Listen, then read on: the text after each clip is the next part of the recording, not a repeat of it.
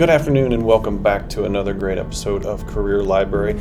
I'm your host, Chris Jones, and today's episode we're going to be talking a little bit about myself and my background so you get a better understanding of where I'm coming from when it comes to the subjects on Career Library and when I'm interviewing folks. So, uh, just a little background with me I grew up near a little town outside of Cincinnati, Ohio, in farm country, and um, first job was, uh, first official job anyway, was working at Kroger's as a bagger. And and so I bagged groceries at Kroger's. Did that for about three years. Uh, very interesting. Uh, my dad had worked for Kroger's. I, I want to say somewhere around 25, 30 years, and so I started at a store, of course, that he was not at, and uh, worked there as a bagger, and actually made the um, national bag off competition. I placed second in that, and so that is a real thing. It used to happen. I don't know if they still do that anymore, where you go and you bag groceries and you have to meet certain criteria. So that's when I first uh, learned about competitive environments and stuff like that um, as far as uh, in the business world. Um, played baseball as a kid for about eight years, also played soccer for about eight years. A little bit about my background. Um, uh, job uh, I did the uh, worked at Kroger's uh, when I was started when I was 16. Worked there for two or three years, and then uh, right before I graduated uh, high school, um, Kroger's was looking at going on strike, and so they were saying that we were going to have to go out and picket and do this stuff. You know, if it, the strike came on, and I just quit at that point, didn't want to be involved in any of that, and so took a job as a attendant at a gas station. Had a lot of fun working there in the little town that we were in.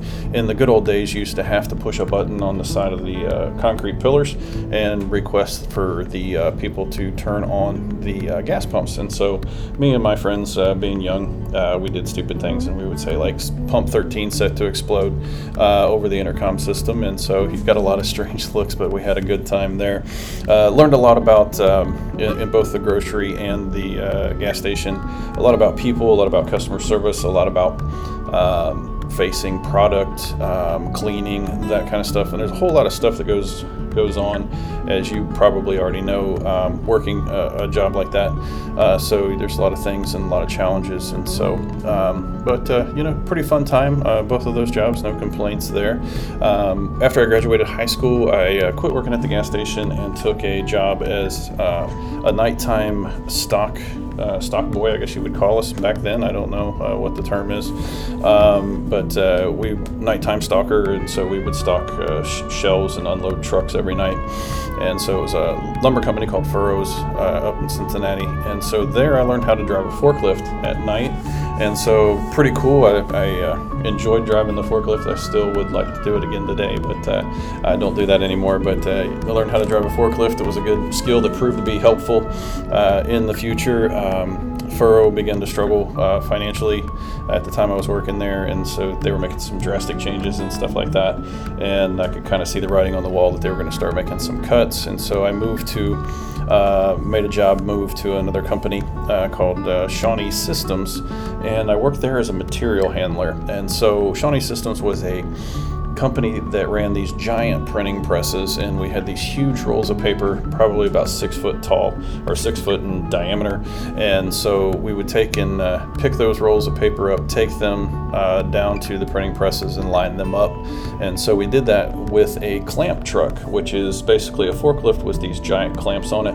And so you had to be real careful when you uh, picked up the paper, and uh, so that you didn't tear the paper or smash it if it had the carbine uh, carbine in it. So where it would make the carbon copies. Uh, so we had to make sure that uh, you didn't squeeze it too hard because uh, you'd ruin a bunch of paper. And then also you want to make sure that you didn't drop it because if you dropped it, guess what? It made a really loud explosion because uh, that paper weighed a ton. And so did that for many years. Um, well, for about two years. And while I was there, um, one of the guys ended up quitting. Um, I was working both uh, second and third shift for a little while, and uh, eventually uh, one of my friends, I got him hired on there, so he kind of helped out uh, take over the third shift uh, portion. And so, but uh, there for a while, I was, you know, literally sleeping in the parking lot. Um, during this time, I was actually um, before I even, uh, right after I graduated, I got married to my wife. I've been married uh, for 29 years now, or 28 years, going on 29 years. And so, uh, love my wife to death. We've had an awesome journey together in this life, and so we have three children. And so we had our first child um, while I was uh, working at Shawnee Systems. I do believe is where I was working at as a material handler. Had my first child, and then I was just talking with uh, the older folks that worked the uh, printer presses, and I just began to. This is kind of when my curiosity started, I guess, as far as like jobs and uh, seeking employment and uh, just understanding how things work in life. And so, um, asked one of the uh, asked several of the older gentlemen there, you know, what would you have done different? You know, what what do you suggest as far as you know, should I work here or should I stay here and try to run a printing press? And the answer was no from pretty much all of them. And uh, one particular gentleman, I can't remember his name, he said. Uh, Chris, you know what I would do? I would go join the military, and I'd work there for 20 years. After 20 years, they pay you your paycheck for the rest of your life, and uh, you get benefits that take care of you and your family. And that would be my suggestion, my recommendation to you. So me, I just went and did it. That's just kind of had been the story of my life. I just go and uh, do things. I mean, uh, there's risk involved and there's scare uh, things to be afraid of, but I just went ahead and went. I interviewed with the uh, Navy recruiter, interviewed with the Air Force recruiter. The Air Force seemed like a better option for me and my family, and so I talked to the Air Force recruiter, recruiter and he went over my ASVAB, which is the uh, test that you take uh, to get into the military to see what you're qualified for. And so he, I said, well, should I, you know, what job should I pick? Da, da, da. And he said, well, you could just go in. It's open. He said your math scores are really, really high. And so I was like, okay, well, if you think, I, you know, they'll give me a good job, I don't want to be, you know, digging ditches or anything like that. And he said, no, no, no. And looking back, you know, after I got in the military, that's probably the stupidest thing I ever did. But at the same time, it was an absolute blessing because of the things that I learned. Um, they did give me a really good job in the military. I was a um, uh, ended up being a statistical analyst for the F-15Es, uh, is what they trained me to do, and so I analyzed, um, you know, aircraft. Uh, I'm not going to get into a whole lot of detail on it, but I analyzed the aircraft for why they broke and when they broke and that kind of stuff, and presented reports and stuff to the uh, commanders. But um, you know, basic training was very interesting. Went into basic training, and you know, um, I knew going in that it's just a big head game, and they're trying to mess with you, and so they try to make you as uncomfortable as possible, um, work you to death. And so I already had a great work ethic, you know, before I went in there, and so them working me to death wasn't a big deal. You know, running wasn't a big deal uh, with my soccer background, and you know, doing the the push ups, the sit ups were probably the worst thing. Um, the funny thing, I'll share with you some funny stories on basic. Um, so a couple things. Um, when I went first went in, Bill Clinton had just got elected as uh, president, I think, and um, he had made the uh, had changed some things in the military right away. And one of the things was is we could only do 30 push-ups in a day, and 30 sit-ups in a day, and 30 jumping jacks in a day. So what would happen is we had several TIs that took care of us, and I love I love these guys, and I got offered to become a TI later on in my. Uh, in my employment in the Air Force, but I turned it down. Um, so these guys, uh, we had several TIs, and so we would be like on push up number 28, and we'd go up, and they'd go up, down, up, down. So we'd be on push up number 28. Well, the TI would walk away, and then another TI would walk in, and he'd get in front of one of the airmen. Never happened to me directly, but in our formation, there would be one of the airmen up front, and they'd go up there and ask him, "What number are you on, airman?" And if they said 28, "You lying to me, airman? What number you on, airman?" and uh, so you'd automatically say one. And so we'd start all over. And then uh, he'd walk away at 27 28 29 another one come on do the same thing. And so we would do uh, 60 to 90 push-ups at a time. Same thing with uh, sit-ups leg lifts and jumping jacks. So uh, so they got, they found a way around it you know. And so but uh, it was it was fun. Um, I remember one time I had my dog tags hanging out of my shirt which is a big no-no and so the TI came up to me and he grabbed them, uh, grabbed them, grabbed grabbed the dog tags, and they're on this like little chain that just break, you know, real easy if you pulled on it. And he said, "I can rip your head off with this if I pulled on this airman. You need to put that back in your shirt." And then uh, so I, I kind of snickered a little bit, so that ended up me doing some push-ups and stuff for that.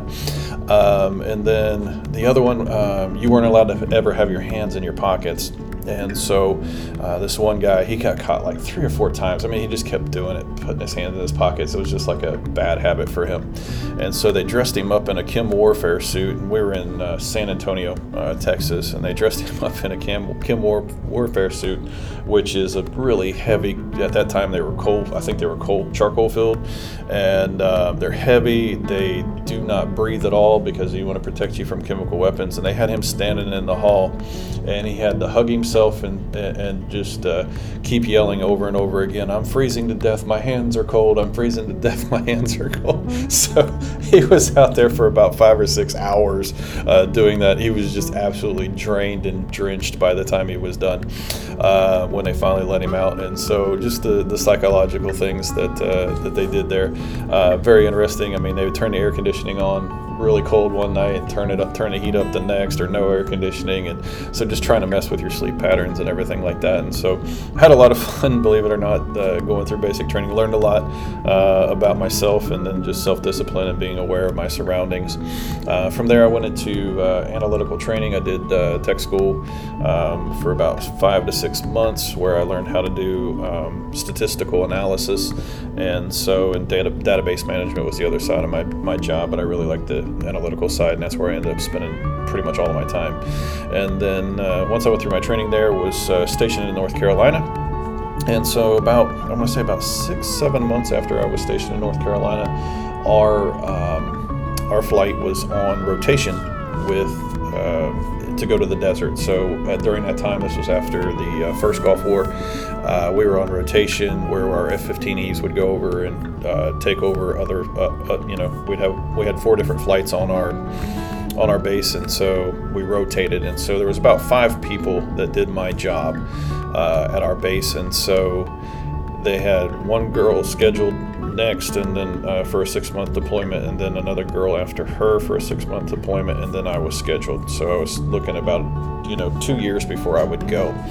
Well, uh, the first girl uh, who was supposed to go next, uh, she came up pregnant, and so they can't send her over. And then about a month before the other girl was supposed to go, she came up pregnant. And then so I got my orders, and it was I guess it was about six weeks, and I had to get my family settled.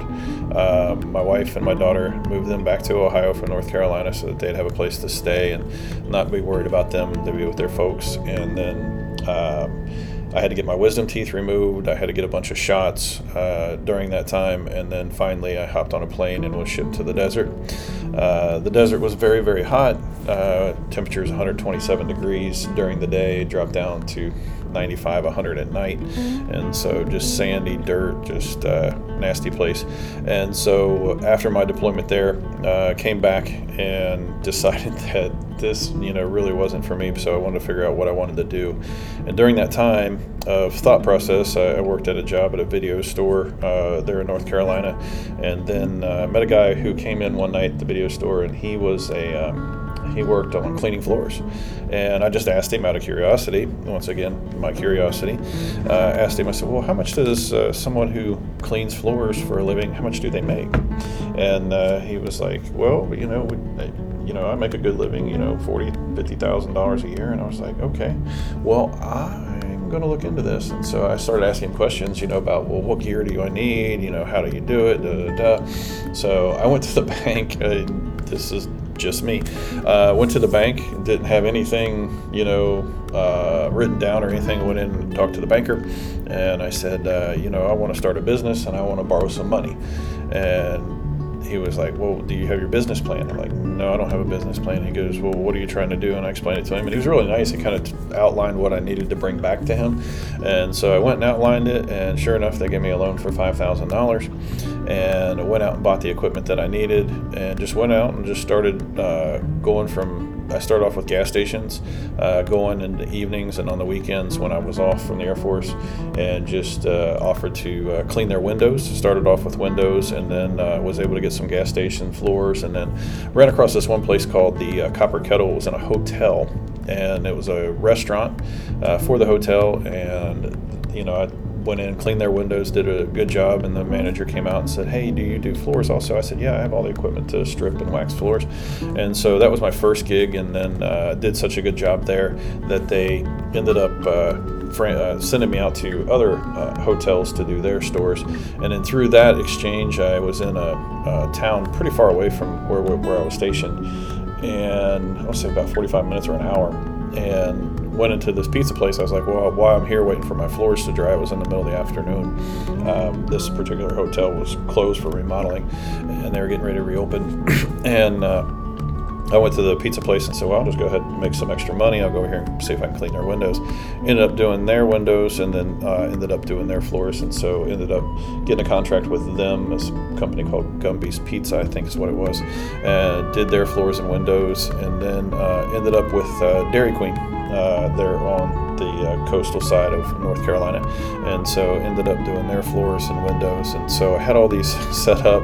I had uh, me. I had to hire some uh, people to help me out, and so. Um, the name of the business at the time was Rise and Shine Cleaners, and so the business started to grow and started to make good money at it. And at that time, you know, I knew I wasn't going to re up in the Air Force, and so I was like, okay, well, let's get uh, see if we can get out a little early, uh, so that I can, you know, put full attention onto this because we'd have drills and we'd have different things that would pop up, and I just didn't want to risk getting pulled away um, from the business, and then the business just kind of collapsing while I was gone.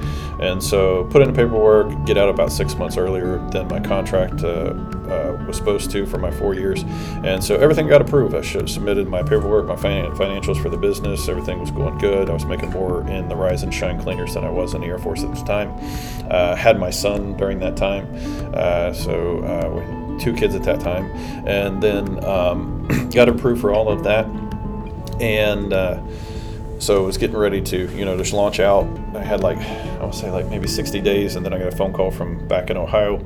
Uh, my dad was diagnosed with cancer. They didn't know how long he had to live. Uh, so I was in kind of like, okay, well, what do I do from here? Uh, probably need to go home, be with my folks, uh, help my dad out in any way I can, and my mom. And so made the decision to uh, move back to Ohio. Uh, we ended up sell- I ended up selling the business uh, to a, a, sergeant that was there in my unit. he bought the business from me and introduced him to the folks. And then I think that it might still be in existence to the day. I've Googled it a couple times and it shows up. So I don't know if he still owns it or not, but uh, I probably should make that phone call and see. but um, so we ended up moving back to uh, moving back to Ohio. At that time, I had no job, um, couldn't find work. It was uh, 1996 when we went back, and couldn't find any work. It was uh, it was rough. So I spent about three months, and we were pretty much just ran out of money. We didn't have any money left. Um, we didn't make a, a huge profit uh, off of the uh, the business. Just uh, was enough to pay off the loan, and um, and uh, should have been paying off more than that when I was making money. But you know how it is when you're young, and so had no job, and then it, it, it, inevitably we ended up on uh, welfare or social assistance, whatever you want to call it. And so um, we were getting our rent reduced. We were getting food for food for the kids, uh, electric, water paid, all that stuff. And man, I really didn't like living like that. I, I, I didn't want to take any type of handout, but that's just where we were. And I'm going to say we did that for about two or three months. And then uh, I was applying for jobs every day, calling, stopping in. There's just nobody was hiring. It was just a dead time in Ohio at that time. And so I, found an ad in the paper where they were. Um, teaching people how to sell air filtration systems. Now, this is very interesting. So, went to these classes and they were showing us all the microns and uh, the little creatures that you can't see. You can see them the you can see them under a microscope and uh, dust mites and you know how these filters were absolutely perfect and eliminated you know 99% of these things. And we're like i'm like okay this is a product i can probably sell. And was excited you know i was like okay so we spent 40 hours you know in this class monday through friday. And then friday afternoon they're like well we're going to show you the equipment because we never got to see the equipment. And we're like okay cool maybe you know they're going to show us a video of the equipment. Uh, we're going to be selling these things. It made it sound like it was going to be sold to like uh, commercial uh, plants and that stuff and just kind of you know whole home systems, you know, for big houses is what they made it sound out uh, out like. And so they pull out a stinking vacuum cleaner on the last day, put it up on the counter. It's a Kirby vacuum cleaner. And I was so pissed. I was like, "Oh my goodness, what in the world?" And they said, "Okay, well this is." And they showed us the Kirby, and they demonstrated it, and they showed how it, you know, cleaned out the air and how it sucked up all these dust mites and stuff out of you know mattresses and off your floor and this that and the other and i was just like fuming at that point. I'm like oh my goodness you wasted 40 hours. I could have been looking for another job. Um, and so the thing was is they gave us uh, they told us to go out and sell these. We had till monday to i think sell three of the vacuum cleaners over the weekend. Oh no it was it was by midnight of sunday night we had to sell three or we weren't getting paid. And so i went out that weekend and i sold three of them um, so that I would get paid for the 40 hours worth a week uh, of work and then also get paid the, the, commission for the vacuum cleaner. So I sold three of them over the weekend um, and then they had meetings every day of the week um, in the morning. And so you had to be there at like 7.30. It was like an hour away from my house. And so I'd get up early, drive there, uh, go to their hoorah rah meetings where they try to amp everybody up and then I'd make a fake list of the uh, of the houses. I was going to go visit that day, and uh, you know just kept you know I would make random calls to the uh, to the sales manager or whatever. Oh, can we do this? Can we make this happen? And uh, you know, I, I, knew that they were going to say no, we couldn't do it that way. And so I'd get the no just to show that I was having some activity. I figured they lied to me. I'm going to lie to them until I get my check, and then I'm out of here. And so um, worked there. I guess it was probably another week or so, week and a half, and then finally got uh, got my paycheck. Uh, went in there. I think it was on a Monday morning, and they they said, "Oh, here's your paycheck." Got my check. I went to my car, got the vacuum cleaner. set it on the counter, said "See ya," and uh, I was going out of there. But that was just kind of an interesting thing. And so, uh, eventually, um, you know, a few weeks later, I you know stumbled upon something. Uh, was able to take a job as an assistant manager at a um, convenience store called Ameristop. We didn't sell gas, but we had uh, food, lottery, beer, you know, all the little things that you have at a convenience store. And so it was right across from a high school and uh, kind of a I don't know, it wasn't the best neighborhood in Cincinnati. And so, but hey, at that time I was taking a job and I needed a job. And so uh, I'm going to stop there on this segment because I don't want you to, uh, I don't want to run the time too long, but uh, we'll go over the rest of my life in the next segment. And so I just wanted to share that with you so you'd have a little idea of who I am, what my background is. And so uh, you can may be able to relate to what I've what I've done. Uh, you may be able to relate to, you know, hey, I'm working at uh, you know McDonald's right now, or I'm working at uh, a gas station right now. So I want you to be able to relate to, you know, hey, I didn't get to where I am uh, overnight. Uh, it's a lot of work, a lot of hours, and we'll go into that more so in the next segment. I, I, can't even tell you how many hours. I, I, didn't sleep hardly at all when I ran the Rise and Shine uh, cleaners because I had to be in the Air Force during the day, and so I'd sleep maybe two three hours a night, and so I did that for months on end. And so uh, if you want to be successful, that's that's a lot of what what it takes. And so uh, as and I think that we'll find that out as we interview a lot of these folks that do these jobs um, for Career Library, that they they work their fingers to the bone, man, and they make a lot of sacrifice to get to, to where they're at, uh, especially if you're an entrepreneur, and so, uh, such as myself. And so, um, you know, looking forward to you uh, joining me on this journey as we continue forward. And as always, please subscribe subscribe to our podcast so that you don't miss a single episode. And I'm your host, Chris Jones, signing off until next time.